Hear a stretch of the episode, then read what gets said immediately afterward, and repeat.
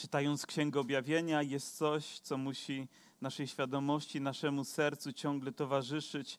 To jest ostrzeżenie, które również zawiera e, to słowo, że nie może nic z tej księgi być ujęte i nic nie może być dodane ponad to, co tam, co tam jest. A więc musimy z baczną uwagą strzec każdego słowa i też tego, w jaki sposób odnosimy się do tego słowa, jak je interpretujemy, aby nic nie ująć z tego pięknego obrazu, który ona objawia odnośnie naszego Pana, Jego dzieła, Jego chwały, Jego mocy, ale również nic, co byłoby ponadto, co, co by zastraszało, co by niepokoiło, co by wywoływało tylko lęk, a nie podnosiło, nie zachęcało, nie umacniało Jego, Jego święty Kościół.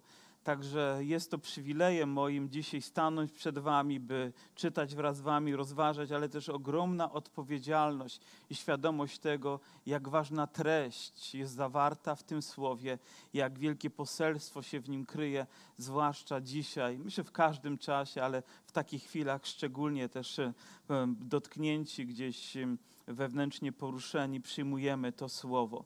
Dzisiaj jeden z chyba z ulubionych listów z cyklu tych siedmiu, ponieważ treść, która tam jest zawarta, jest nacechowana tak wieloma słowami zachęty, wsparcia, umocnienia. Zbór wyjątkowy, ludzie wygląda wyjątkowy, choć czasy, okoliczności takie nie muszą być, ale jednak to słowo skierowane do tych ludzi jest czymś, co smakuje nam w taki sposób, rozrzewniając nas w sercu, umacniając nas w naszym duchu. To słowo jest do zboru w Filadelfii. W języku greckim słowo Filadelfia czy Filadelos, próbując to wymówić w języku oryginalnym, oznacza tego, który miłuje swego brata. Już, już sama nazwa jest pełna zachęty tego, który miłuje swego brata. I dlatego tak wiele wspólnot, tak wiele kościołów przyjęło jako taką pewną nazwę dla, dla swojej społeczności to, to, to słowo. Dlaczego? Dlatego, że chcieliby, by było to prawdą, która towarzyszy temu Kościołowi, że miłujemy siebie nawzajem, że miłujemy brata, miłujemy siostrę, ponieważ i do tego zostaliśmy powołani. Amen? A więc myślę, że jest to słowo dla nas. Nie wiem, słyszeliście wszyscy takie pojęcie list otwarty. To znaczy, że do kogoś on jest zaadresowany, ale jego treść dotyczy dotyczy wszystkich. I mam wrażenie, gdy rozpoczynamy czytać, że list do anioła zboru w Filadelfii do tego zboru, który ma miłować braci, napisz i odbiorcom, biskup, posłaniec czy anioł, to naprawdę my wszyscy jesteśmy odbiorcami treści tego przesłania. A dzisiaj wyjątkowe też objawienie i sposób, w jaki Pan się przedstawia. Ale nim do tego dojdziemy, to może kilka słów na temat samego miasta, którego położenie geograficzne jest ciekawe, ponieważ zbiega się na granicy trzech trzech takich geograficznych krain, Mizji, Lidii i Frygii, co nie czyniło też tego miasta jakimś wyjątkowym, handlowym, militarnym znaczeniu. Wydaje się zwykłe, dość młode nawet miasto, bo niespełna trzy wieki miało swojej historii, jak na tamte czasy i inne, i inne miasta, to naprawdę niewiele. W porównaniu z Dąbrową Górniczą to i tak bardzo dużo. Trzy wieki temu każdy wie, że byliśmy jedną wielką wioską. Powiem, nie wiem co tutaj rosło, ale nie było tego budynku, nie było wielu innych, innych rzeczy, ale biblijnie może wygląda to inaczej. Ktoś powiedział, że jest ośrodkiem szerzenia greckiego języka i greckiej kultury w spokojnym kraju przy pomocy pokojowych środków. No sielanka praktycznie rzecz biorąc, patrząc na to miasto, a mimo poselstwo jest do tego zboru wyjątkowe.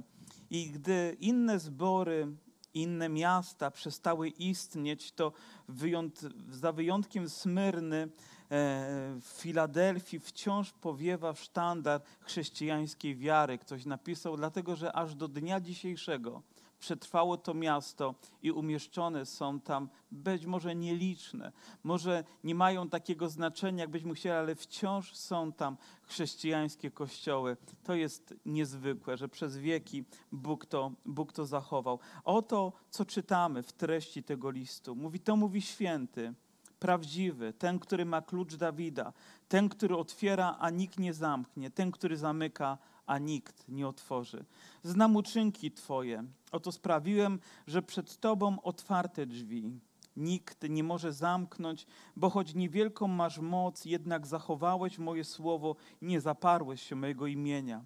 Oto sprawię, że ci z synagogi szatana, którzy podają się za Żydów, a nimi nie są, lecz kłamią, oto sprawią, że będą musieli przyjść i pokłonić się Tobie do nóg i poznają, że ja Ciebie umiłowałem. Ponieważ zachowałeś nakaz mój, by przy mnie wytrwać, przeto ja zachowam Cię w godzinie próby, jaka przyjdzie na cały świat, by doświadczyć mieszkańców ziemi. Przyjdę rychło, trzymaj, co masz, aby nikt nie wziął korony Twojej. Zwycięzcę uczynię filarem świątyni Boga mojego i już z niej nie wyjdzie. I wypiszę na nim imię Boga mojego i nazwę miasta Boga mojego, nowego Jeruzalem, które wstępuje z nieba od Boga mojego i moje nowe imię. Kto ma uszy, niechaj słucha, co Duch mówi do zborów. Już na samym początku pada to, co przykuło moją uwagę, i mam nadzieję, że również będzie tym, na czym wy zatrzymacie swoje serce i uwagę. To to, że Pan mówi, przedstawia się, mówi: To mówi święty. To mówi święty. I później to mówi prawdziwy. Jeżeli w kościele, jeżeli w zborze przestaniemy podkreślać świętość Boga, to zaczniemy zbierać żniwo bezbożności. Mówię, za każdym razem, gdy się spotykamy i mówimy, spotykamy się w imieniu Pana Jezusa Chrystusa, to musimy równocześnie dodać do tego w naszej świadomości i głębokości serca, że spotykamy się w autorytecie świętego, świętego, świętego Boga, bo takim jest nasz Pan. Musimy to podkreślać, dlatego że On nie tylko przedstawia się jako święty, ale wiemy, że i w Nowym, i w Starym Testamencie On oczekuje, że Jego lud, że Jego Kościół, że Jego dzieci będą podobne do Niego, będą według natury Jego, staną się tak jak i On, świętymi w naszym myśleniu, w naszym postępowaniu, oddzieleni od tego, co pospolite, by skoncentrować się na tym, co święte. Musimy ten standard zachować w naszych sercach, ten obraz utrzymać w naszej świadomości. I gdy dzisiaj śpiewaliśmy pieśni, to nie śpiewaliśmy tylko jakiemuś Jezusowi, ale świętemu Jezusowi, świętemu Bogu oddawaliśmy dzisiaj chwałę. Dzisiaj, gdy modlimy się, to modlimy się do świętego Boga. Gdy przyjęliśmy Jezusa do serca, przyjęliśmy świętego Boga. On mówi: Ja jestem święty. I wiecie, gdy gdy Jego świętość, gdy Jego obecność znajdowała się w zgromadzeniu Jego ludu, gdy znajdowała się w świątyni i gdy mamy ten obraz wymalowany słowami Starego Testamentu, to ludzi, którzy tam byli, przeszywało coś niezwykłego. Towarzyszyły temu też no, zjawiska, które przekraczały nawet ich oczekiwania. Oni zaczęli go uwielbiać, a on przyszedł. Jego chwała spoczęła, a oni na nią zareagowali. Padali przed jego obliczem. Ich serca pewnie biły mocniej, ich oczy napełniały się łzami, ich usta wyznawały: Święty, święty, święty jest Pan. Prorocy tak wołali, gdy się spotkali. I myślę, że również my, gdy się spotykamy, gdy Kościół się spotyka, mamy w głębi serca ten obraz. Pan jest święty.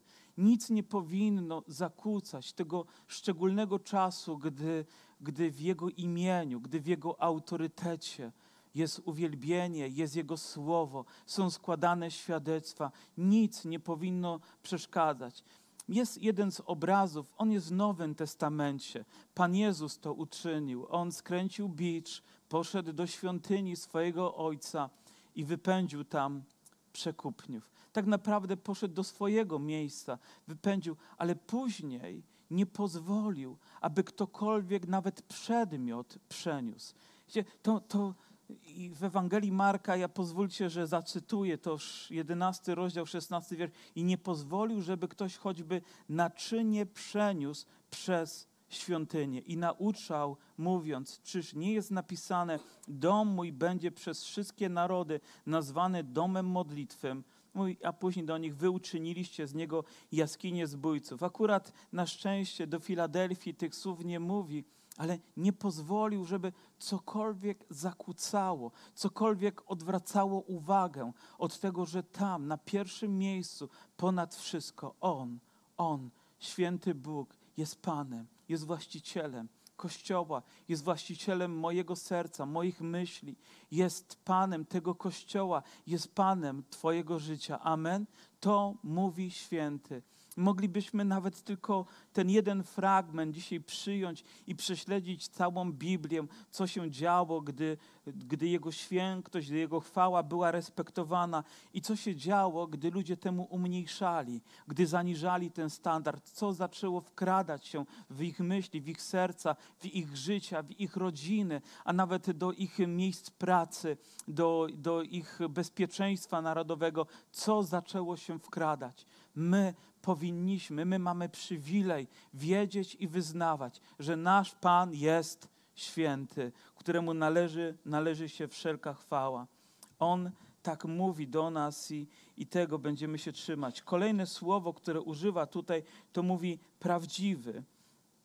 I to słowo też w języku oryginalnym jakby ma dwa znaczenia. Są dwa różne słowa dotyczące prawdziwości. Jedno mówi o autentyczności, a więc nie wiem, czasami jakiś ekspert bierze obraz, bada go i mówi, on jest autentyczny, albo to pismo jest prawdziwe, albo też ten, ten, nawet moneta czy ten banknot są autentyczne, są prawdziwe. Stwierdzenie pewnego faktu, tak, to jest autentyczne. Ale drugie znaczenie mówi też, że to jest rzeczywistość, że to jest, że to ktoś jest żywy, ktoś jest autentyczny, ktoś jest prawdziwy w znaczeniu przebywania razem z nim. I ta druga rzecz, jakby jest tutaj podkreślona, gdy mówi: Ja jestem prawdziwy, Jezus chce powiedzieć: Ja jestem Waszą rzeczywistością. Ja jestem obecny pośród Was. I to kolejna rzecz, która powinna zatrzymać naszą uwagę, że Jezus jest tutaj, że On jest ze mną, On zawsze jest przy mnie. Księga objawienia nie jest suplementem do Biblii, nie jest jakimś dodatkiem, nie jest taką jakby zbędną biżuterią czy maskotką dodaną, ale czymś, co jest integralną, prawdziwą częścią i ona objawia nam prawdziwość Jezusa, Jego rzeczywistość, Jego obecność, Jego chwałę w Kościele. On jest dzisiaj na tym miejscu rzeczywistością. Jeżeli potrafimy zamknąć nasze oczy i otworzyć nasze serca i otworzyć też nasz duchowy wzrok, to możemy ujrzeć Jego świętość i Jego prawdziwość, Jego rzeczywistość dzisiaj tutaj. Czy to nie jest powód, byśmy jeszcze z głębszym takim zaangażowaniem naszego serca stanęli dzisiaj przed Bogiem, złożyli Mu pokłon, przynieśli Mu chwałę, a też nie pozwolili, by cokolwiek mogło odwrócić naszą uwagę, naszą uwagę od Niego. I mówi, mówi ten, który ma klucz Dawida, to stwierdzenie tutaj też nie pojawia się przypadkowo. Jak gdybyśmy mieli w prosty, jasny sposób jakby przetłumaczyć ten symbol, to symboliczne znaczenie klucz Dawida, to Barclay napisał, że klucz jest symbolem autorytetu. Jest tu obraz Jezusa Chrystusa posiadającego najwyższy i ostateczny autorytet, którego nikt nie może kwestionować. W Starym Testamencie król Hiskiasz posiadał pewnego sługę Eliakima, który zarządzał całym jego domem królewskim. I to ten sługa decydował o tym, kto może stanąć przed królem, kto może znaleźć się w jego obecności. I Izajasz później w słowie w 22 rozdziale i 22 pisze tak: I położę na jego ramieniu klucz domu Dawida, i gdy On otworzy, to nikt nie zamknie, i, a gdy On zamknie, to nikt nie otworzy. Ten sługa miał pewną władzę, dano mu zdolność, możliwość do tego, żeby zadecydować, czy ktoś pojawi się, czy nie pojawi się przed obliczem króla. Tym, kto dzisiaj może o tym zadecydować, czy ja i Ty możemy stanąć przed tronem wszechmogącego Boga, jest święty, jest baranek Boży, jest Zbawiciel. To On może jedynie otworzyć i On jedynie może. Nawet stając przed Nim, stajemy, wiemy przed świętym Bogiem, ale też rozumiemy ten obraz tronu Bożego i obraz wszechmogącego Ojca, przed którego obliczem możemy stanąć dzięki temu, kim jest, dzięki temu, co uczynił dla nas, dzięki temu, jaką On ma władzę. Wszelką władzę na niebie i na ziemi ma Jezus Chrystus. Do Niego to należy. On otwiera lub On zamyka. Jeśli otworzy, to nikt nie może tego e, zamknąć. Jeżeli zamknie, to nikt nie może tego otworzyć. Do Niego należy wszelkie królestwo.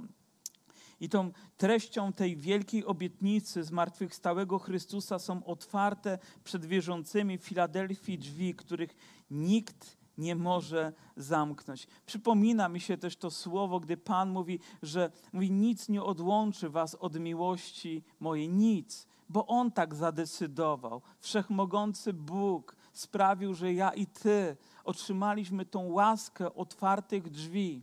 Inne tłumaczenie dotyczące też drzwi mówi też, że Jezus jest drzwiami, że On jest tym obrazem kiedyś pasterza, który wprowadzał owieczki do bezpiecznej zagorody, a później kładł się w tym przejściu, stając się barierą nie do przebycia dla kogoś, kto próbowałby tam wtargnąć i dokonać zniszczenia.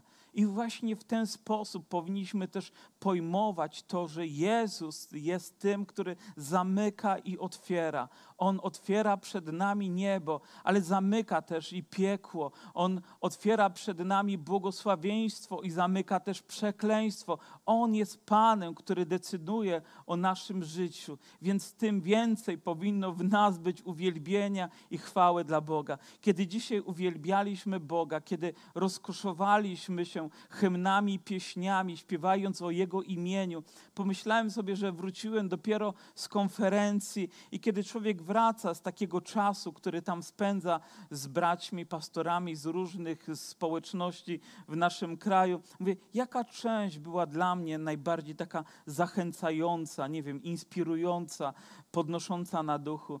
I, i jednoznacznie już miałem odpowiedź, że był to czas uwielbienia, czas poniedziałkowego wieczoru, gdzie naprawdę stanęliśmy razem przed obliczem Boga i śpiewaliśmy dla Jego chwały. Te pieśni porywały nasze serce, odczuwaliśmy Jego bliskość, Jego obecność, Jego, Jego działanie. Później dużo było mówienia, tak, i to było ważne, potrzebne i pewnie mobilizujące, ale ten czas spędzony przed Bogiem, gdzie jakby niebo się przed nami otworzyło i Bóg syłał też tak ponadnaturalny sposób swoją łaskę było tym, co, dy, co dotykało na, naszych serc i je niezwykle, niezwykle błogosławiło. I później mówi do, do zboru tak, znam uczynki Twoje. I myślę, że znając całą treść, to słowo znam nie musi oznaczać, że musimy się obawiać. Wiem, wiem, wiem o Tobie wszystko, wiem, jak bardzo się starasz. Wiecie, ja wierzę w to, że Boże dzieci, że że moje kochane siostry, moi drodzy bracia mają głębokie, szczere serce do tego, żeby służyć Jezusowi.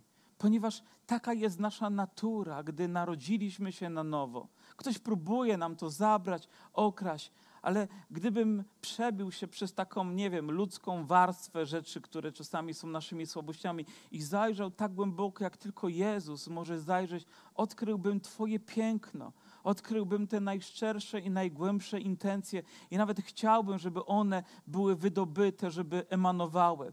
W w Ewangelii mamy też ten obraz, gdy pewna kobieta przyszła do Pana, żeby go namaścić. Ona wzięła słoik bardzo drogiej maści, bardzo kosztownej, cennej i, roz, i stłukła go on musiał być otworzony i wtedy woń, która była, no, wypełniła całe pomieszczenie. I myślę, że tak jest, że, że Jezus umieścił tak wiele pięknej, cudownej wonności, Jego obecności w naszych sercach, a czasami potrzebujemy tylko otworzyć nasze serca, wiedząc, że to tam jest. I takim był też Kościół. Jezus mówi, ja wiem, ja wiem, Nawet nie musimy sami wciąż podkreślać tego. Wystarczy, że Jezus wie. Może ktoś ze zboru tego nie dostrzeże, nie doceni, nie uzna tego, nie wydobędzie i nie pochwali jak należy, ale wystarczy, że Jezus o tym wie że On wie, co jest wewnątrz nas. Mówi: Znam uczynki Twoje, oto sprawiłeś, że przed Tobą otwarte drzwi. I zobaczcie, oto sprawiłeś. Oto sprawiłeś, Kościele, że przed Tobą otwarte drzwi. Więc proszę, nie mówcie mi, że, że nasze działania, nasze zachowanie, nasze standardy nie mają znaczenia mają znaczenie, ponieważ Słowo Boże, wiemy, że nie możemy nic dodać ani ująć z tego, że drzwi są otwarte, że, że, że, że Bóg patrzy na ten Kościół z przychylnością, ponieważ wydaje dobre, piękno, piękne świadectwo w tym mieście, których nikt nie może zamknąć. Mówię, wielu ludzi też zastanawia się, jaką rolę też miał odegrać ten kościół, skoro te drzwi są otwarte. I wiemy też z kontekstu całego Nowego Testamentu, że otwarte drzwi w tym mieście, gdzie zbiegały się granice trzech krain geograficznych, to było też, wydaje się, graniczne miasto, kluczowe miasto, skąd mogło rozchodzić się to, co dobre, woń Ewangelii, misja mogła iść dalej, albo też mogli się zamknąć, mogli to ograniczyć.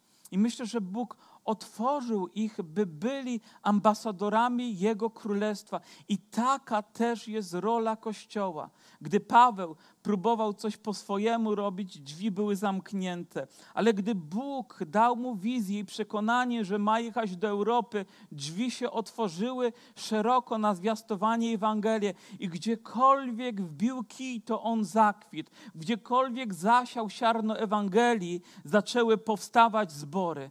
Dlaczego? Ponieważ Bóg otworzył drzwi. Próbujemy coś robić własnymi środkami, różnie wychodzi. Ale kiedy Bóg wkracza i On zaczyna dokonywać swojego dzieła, On zaczyna błogosławić służbę, On budzi nas z letargu, to zaczynamy służyć Mu dla Jego chwały. Amen? Wierzę, że tak jest, że Pan otwiera drzwi. To słowo stało się nam też bliskie z pewnego powodu, dlatego że nie tak dawno mieliśmy rocznicę. W ogóle, kiedy do parku zaczęliśmy wychodzić, to miałem telefon z policji. Mówiłem wam już o tym, czy nie. Dostałem telefon, już nawet nie usłyszałem, czy to był komendant, czy to był jakiś tam szeregowy podwładny jego, ale mówi, czy pastor i tutaj moje nazwisko, wiecie, przekręcają na 1200 sposobów. Mówi, pieczątka niewyraźna, więc wydukał moje nazwisko, nie powiem wam jaka, ale udało mu się prawie.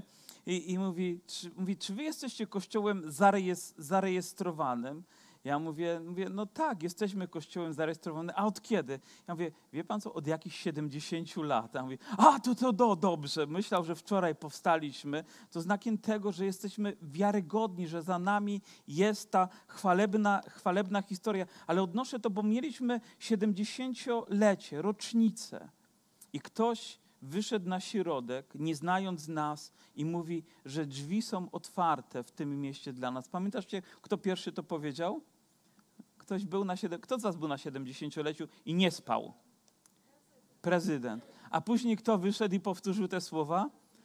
Prezbiter, nasz biskup, wyszedł i powtórzył te same słowa, że drzwi są otwarte. I gdy czytamy Boże Słowo, ja chcę, przyjąć to słowo. Ja chcę wiedzieć, że również Bóg otwiera drzwi.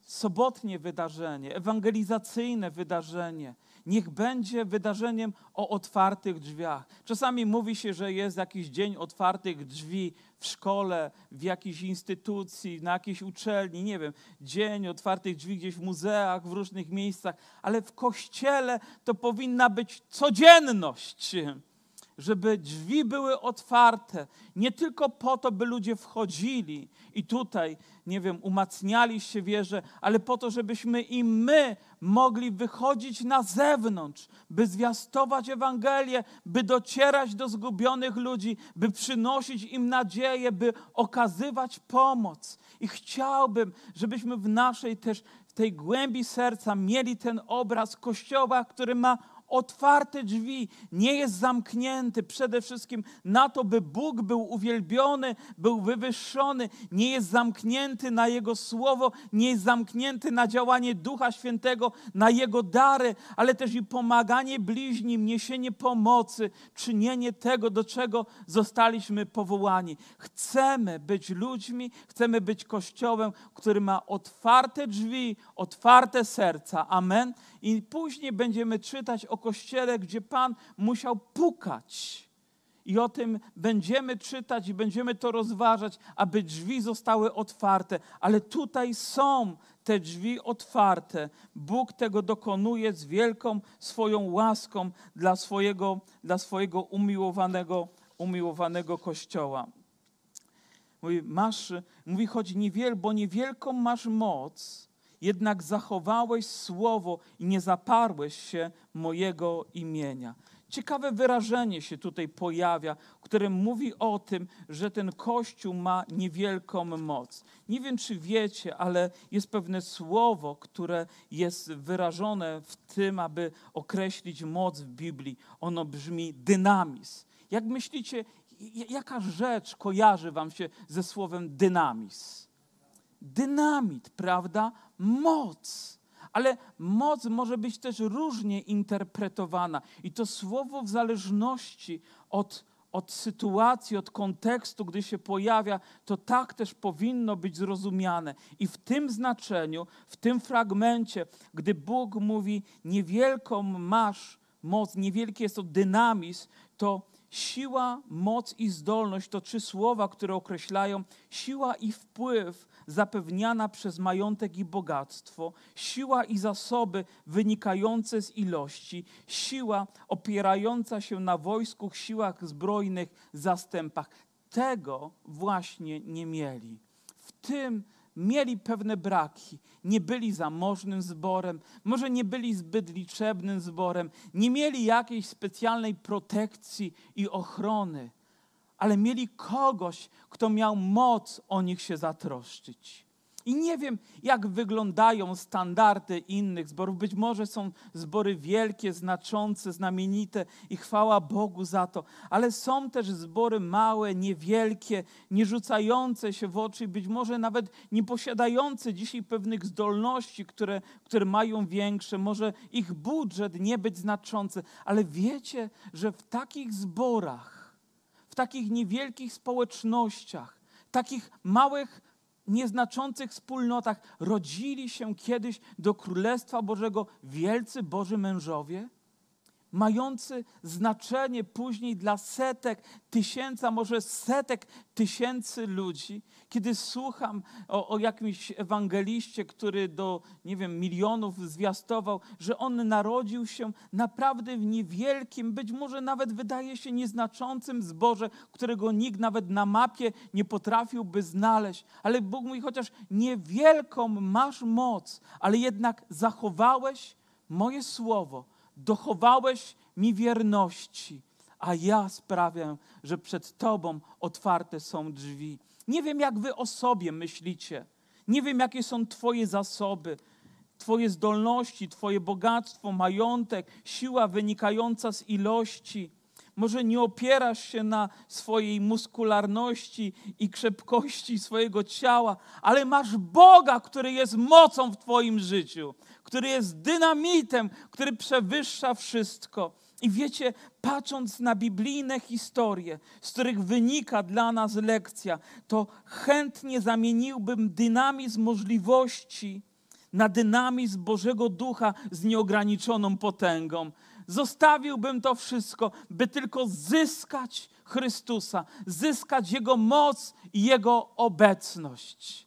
I myślę, że na tym nam zależy, prawda? Tego pragniemy również cał, ca, całym sercem. Możemy mieć mnóstwo zasobów, techniki, ale gdy wychodzimy, żeby zwiastować Ewangelię albo próbujemy przedstawiać, nie ma rezultatów, nie ma poruszonych serc, nie ma zbawionego życia, nie ma skruchy, nie ma odnowienia, nie ma, nie ma uświęcenia, nie ma tego, co, co byśmy chcieli. A może zwykłe, proste rzeczy, które możemy czynić bez splendoru, bez chwały tego świata, bez rzucania się w oczy, nawet multimedia, ale gdy robimy to z dynamizmem, z mocą Bożego Ducha, przynosi błogosławiony rezultat. Pragniemy tego. Ten kościół, wydaje się, miał niewielką moc. I gdyby ludzie decydowali, czy tam warto napisać list do nich, zadecydować o tym, wynieść ich, to może by się tak nie stało. Ale na szczęście nie człowiek o tym decydował, ale Bóg o tym zadecydował. I tak się też stało. Byłem kiedyś na fajnym spotkaniu jubileuszowym jednego z większych, znaczących zborów i przyjechał tam bardzo doświadczony też taki kaznodzieja, naprawdę człowiek z namaszczeniem, sługa Boży. I ludzie mówiąc o, no, o jubileuszu, no więc co trzeba powiedzieć? Wszystkie dobre rzeczy. I, i, I wypowiadali się o różnych tam w przeszłości historiach związanych z tym kościołem. I myślę, że to było poprawne i doszło do niego.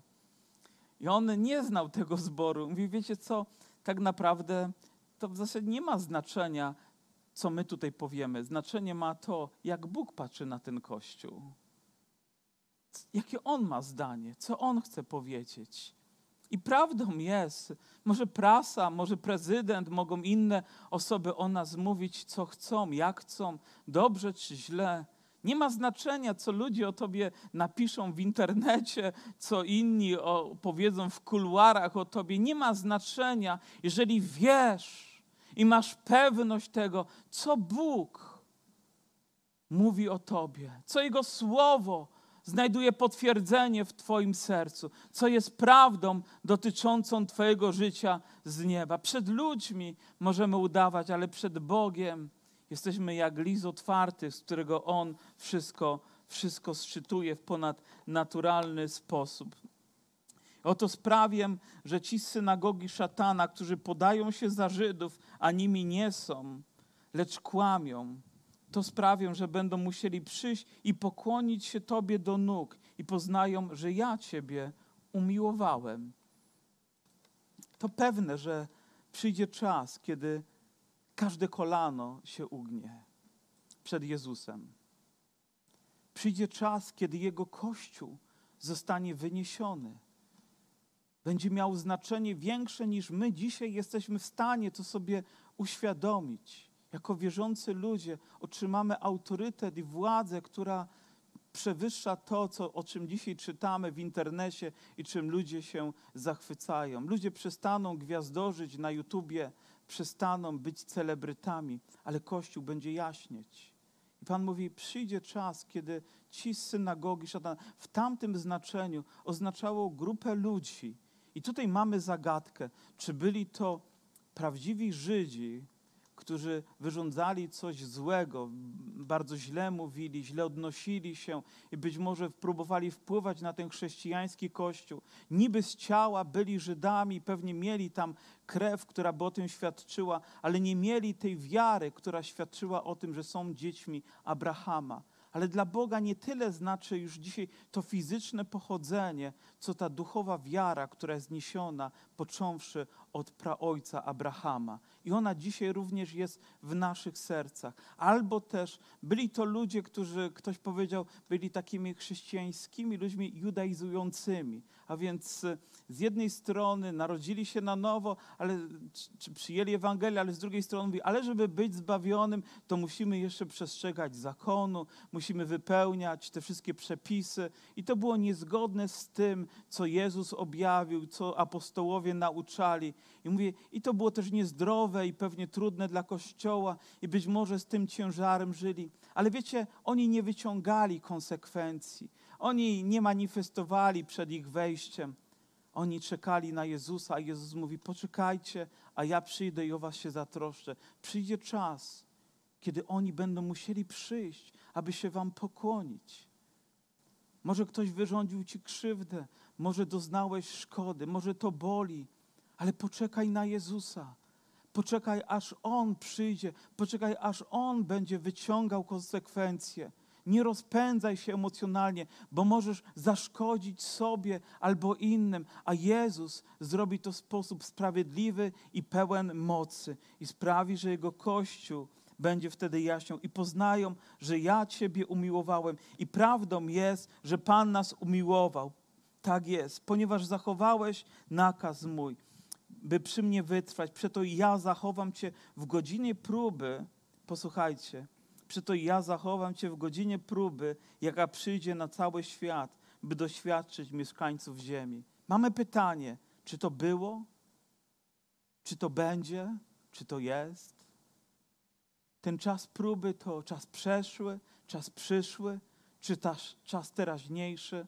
Wiemy, że różne próby przychodziły na Kościół i doświadczenia, ale Kościół, ten Kościół, ten zbór przechodził i będzie przez to przechodził zwycięsko, ponieważ ma tego, który jest ich dynamizm w życiu. Nie ich zasoby, ich możliwości, ale fakt, że polegają na zmartwychwstałym Jezusie Chrystusie, nadaje siłę i moc, która ich nie zatrzyma, i żadna też trudność i przeciwność losu nie są w stanie ich powstrzymać. Gdy byliśmy teraz na konferencji, to no, były pytania, czy, czy ta pandemia przyniosła też jakiś taki owoc który był dobry dla nas, choć trudno to sobie skojarzyć z czymś, co jest złe, albo jakieś skutki ujemne mo mogły tego wszystkiego być, bo to pewnie czas próby, który przyszedł nie tylko na jeden zbór, nie tylko na jeden kraj, ale przyszedł na cały świat, począwszy od wschodu do zachodu,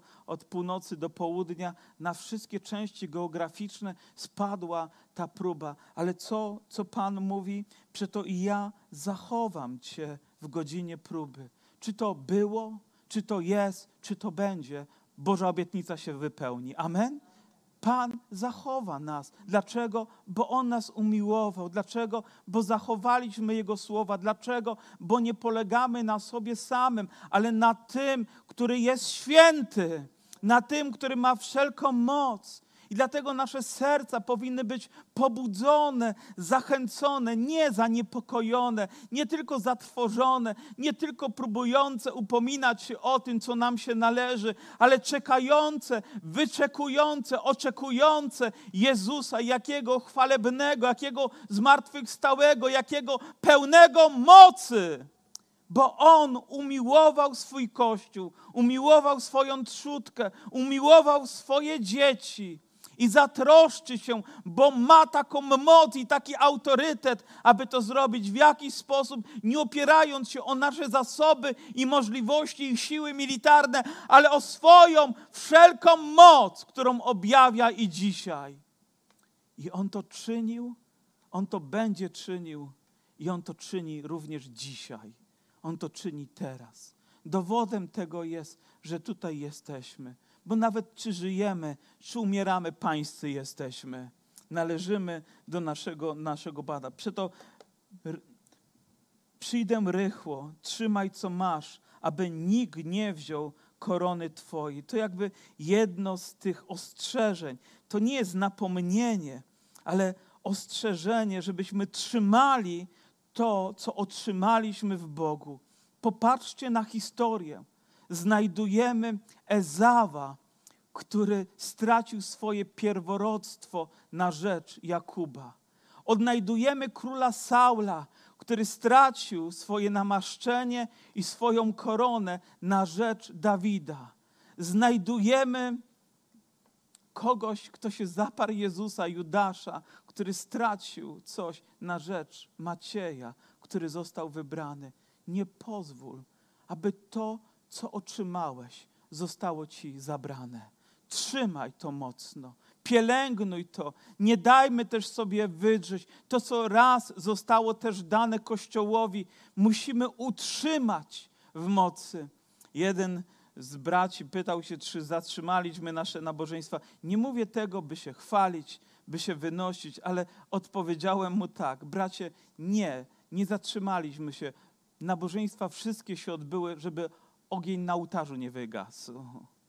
Chciałem zażartować, ale w pewnym momencie ten żart stał się jakimś obrazem w moim sercu i rzeczywiście chcieliśmy utrzymać tą możliwość, by dzielić się Ewangelią, by zjastować Boże Słowo, by to, co zostało nam dane, nie wygasło, nie wygasło w życiu Kościoła, nie wygasło w naszych sercach, ale wciąż było płomienne dla Bożej chwały. Mówi, zwycięzcę uczyni filarem świątyni Boga mojego. Kogo? Tego, co zwycięży, tego, co dobiegnie do końca, tego, który wytrwa. Nie wszyscy są zwycięzcami, ale ci, którzy znajdą się na podium, ci, którzy znajdą się tam z powodu tego, że nie dali sobie coś zabrać, że nie upadli tylko pod lada ciężarem, ale dobiegli do końca, walczyli nie jak na oślep, ale ze świadomością, by być zwycięzcami. I kim uczynię? Filarem Kościoła. Wiecie, że Bóg chce, aby każdy z nas był filarem? To znaczy, że każdy z nas nosił odpowiedzialność. Nie powiedziałem Wam jeszcze czegoś odnośnie pewnej charakterystyki związanej z tym miastem. To było miasto, które znajduje się w, w miejscu takim sejsmicznym, gdzie ziemia lubi się trząść.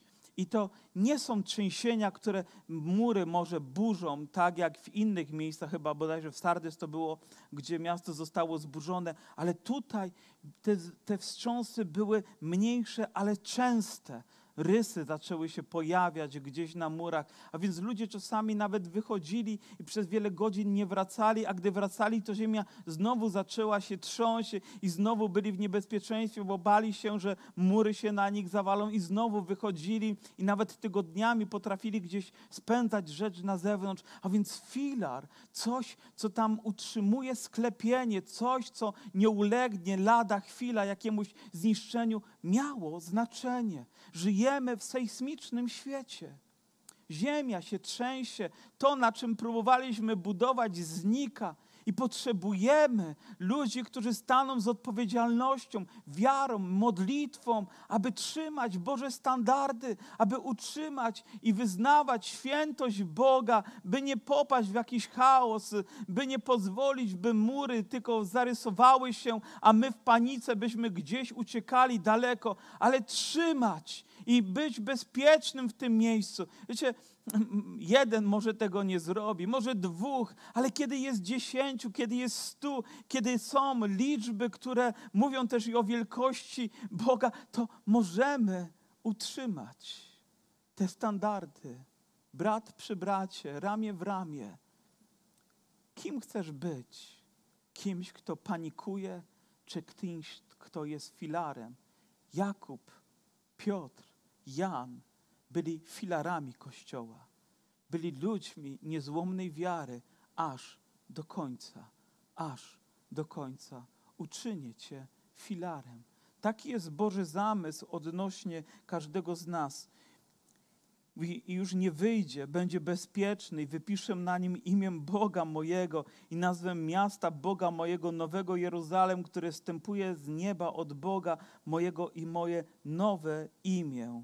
Oto ciekawe, wstępuje nowe miasto i Bóg, Jezus otwiera drzwi do tego miasta obywatelom Jego Królestwa i nikt ich nie zamknie. Będziemy w tym mieście. Będziemy razem w tym mieście. Ale też to nowe imię, które Bóg objawia, nie wiemy, jak ono jeszcze może brzmieć. To wszystko, co zostało nam dane, jest potrzebne do tego, byśmy byli zbawieni, byśmy mogli być pełni Jego obecności.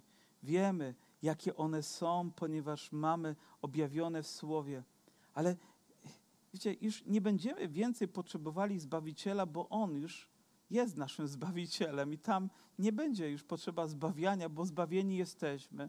On nas uzdrowi, da nam uwielbione ciało. Może nie będziemy potrzebowali uzdrowiciela, bo On będzie uzdrowić. On jest uzdrowicielem i już nie będzie bólu, nie będzie łez, nie będzie smutku i wiele innych rzeczy nie musi być, ale będzie coś nowego, coś chwalebnego, coś, na co powinniśmy oczekiwać z tęsknotą, wiedząc, że Bóg przyjdzie i objawi coś Coś, co powinno jak magnes dzisiaj przyciągnąć nasze serce jeszcze bliżej Niego i oddać Mu wszelką chwałę. Kto ma uszy, kto ma pragnienie, kto ma potrzebę, niech słucha tego, co Duch dzisiaj, co Bóg dzisiaj mówi do Kościoła. Amen. Amen.